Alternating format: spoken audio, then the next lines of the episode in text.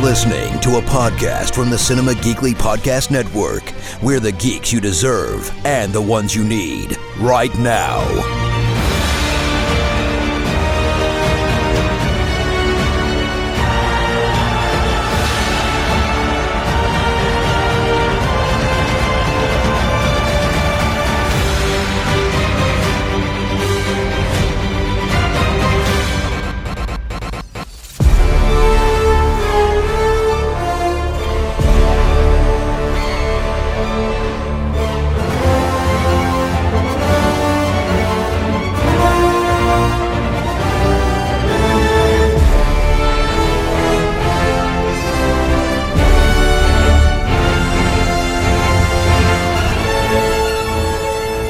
Welcome to Podcasters of S.H.I.E.L.D., Cinema Geekly's Marvel podcast. It's Anthony Lewis flying solo here in an attempt to kind of, I guess, uh, catch up with the rest of She Hulk Attorney at Law.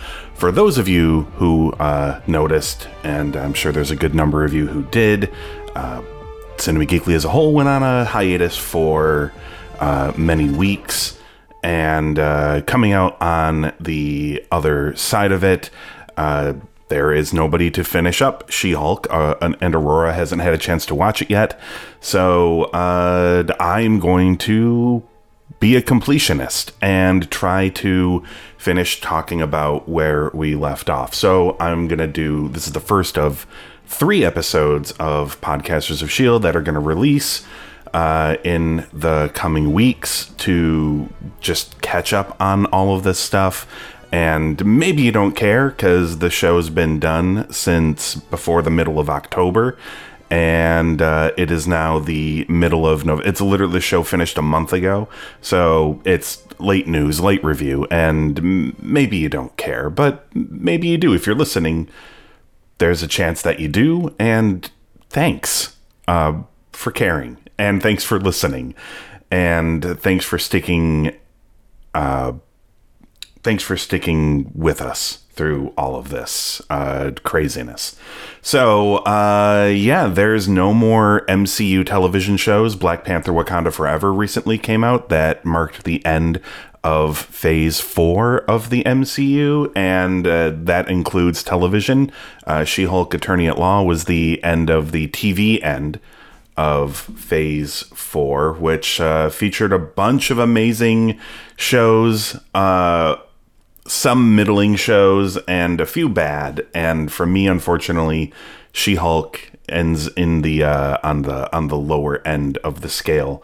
Uh, there are quite a few shows slated for Phase Five, but all of their releases, uh, none of them have exact release dates, but they do have targeted uh, you know, early 2023, mid 2023, late 2023. Um, and uh, I will go over those uh, in the uh, on the finale episode. But for now, let's pick up where we left off. We're going to talk about episodes five and six of She-Hulk: Attorney at Law, starting with episode five, Mean Green and Straight poured into these jeans. Titania has trademarked the name She Hulk for a new line of beauty products, which angers Jennifer Walters. Uh, Max Holloway warns Walters that she needs to deal with the situation quickly and assigns Mallory Book as her attorney for the case. Nikki and Pug come up with a plan to acquire a superhero outfit for Jennifer from Luke Jacobson, a highly exclusive tailor who provides clandestine services for heroes, while Book and Walters countersue Titania, claiming that she is illegally exploiting She Hulk's fame for profit. Walters is annoyed to discover that Todd Phelps, one of her unsuccessful dates, is also a client at her firm, but this helps her realize that she can use her dating app history to establish a past record of identifying her as She Hulk before Titania uh, tried to gain the trademark using her past dates as testimonies. Walters wins the case and establishes a tentative friendship with Book. Walters later acquires her new customized outfits from Luke Jacobson. So, yeah, this parti- I don't have a lot of memories about this particular episode. I've not spoiler, I've not gone back and watched any of these in preparation. I have watched all the episodes, but I've not gone back and uh, prepared uh, 100% for uh, for this. So I'm just going off of memory and this one particularly is uh, uh, not overly memorable in uh, to me. Th- this episode wasn't. Uh, this was just sort of a way to kind of reintroduce Titania into the mix. She will be featured a little bit later on uh, as we go, but uh, this is kind of a nothing happening episode that uh, I gave a two and a half to. Uh, it just did not do anything for me. Uh, episode six is just Jen. And here's what happened in that episode. Uh, Jennifer Walters is invited to be a bridesmaid at her old friend Lulu's wedding. When she arrives, however, she's disappointed to find that Lulu wants her to present as uh, as herself, not She-Hulk. So you know that she doesn't hog all the attention from Lulu, which honestly makes sense. It's her own wedding, uh, and she also saddles her with numerous pre-wedding duties to sort of again take the focus off of Jennifer. Titania is also present as she is dating one of Lulu's groomsmen. Jennifer bonds with a man named Josh Miller, a friend of the groom, but Titania attacks her. Following a brief fight, Titania breaks down and storms off. Meanwhile, Book and Nikki work on a divorce case for a superhuman called Mr. Immortal, who has repeatedly faked his own death to get out of several marriages. Compounding the problem, eight of his previous spouses all file suits against him while learning his secret via online video displaying his powers, leaked by a website called the Intelligentsia. After resolving the case, Book and Nikki discover several death threats directed at She Hulk on Intelligentsia's message board, which is maintained by an individual known as Hulk King. Elsewhere, scientists working for Hulk King spy on Jennifer and plan another attempt to steal a blood sample from her. So, this episode I thought was a step up from episode 5. A, a lot of the stuff at the wedding was kind of ho hum, but I really liked the interactions that she had with this Josh Miller guy. Unfortunately, like I know how this all turns out now, so uh, viewing it back with hindsight is a little difficult, but with trying to look at it with the eyes of the person who was watching it in middle September, um, I remember really liking the their their scenes together, and also I thought uh, the stuff with Mister Immortal worked in bits and pieces, and um, some of it was very funny. Some of it was kind of just, eh, just there.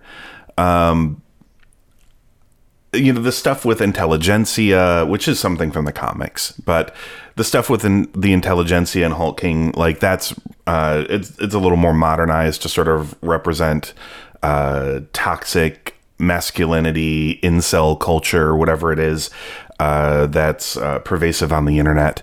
And i mean not it's not a bad thing uh to to kind of revise it to sort of fit with modern times, but I just didn't find it very engaging as a villain, I guess. Like, it, not that it's not like a serious threat or representing like an actual problem, um, you know, uh, with actual threats to women or uh, men with problems that seriously need to be um, helped, looked into um, help needs to be sought with those things 100% but just as like for a fictional television show and in terms of writing captivating characters or mysterious characters or mysterious entities this just didn't capture me very well.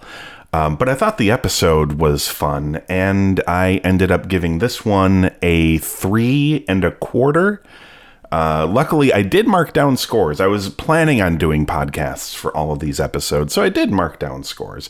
So there are scores for these episodes, um, and I will have them going forward. Unfortunately, these are going to be short podcasts because there's nobody to bounce opinions or thoughts off of. But again, these are happening for the sake of completionism, so we can wrap up the She Hulk version of Podcasters of S.H.I.E.L.D. So, yeah, that's that. Uh, and that is this mini episode for this week. Uh, but we'll be back next week with two more episodes. But in the meantime, why don't you head on over to cinemageekly.com where you can check out the archives of the show. And of course, this is a listener supported podcast, and there are a couple of ways you can help out there if you would like. We have our Patreon, patreon.com slash cinemageekly. We have the merch store, geeklymerch.com. Links for those are in the show notes for this episode. And of course, you can find us on Apple Podcasts, Google Podcast, Stitcher, and Spotify.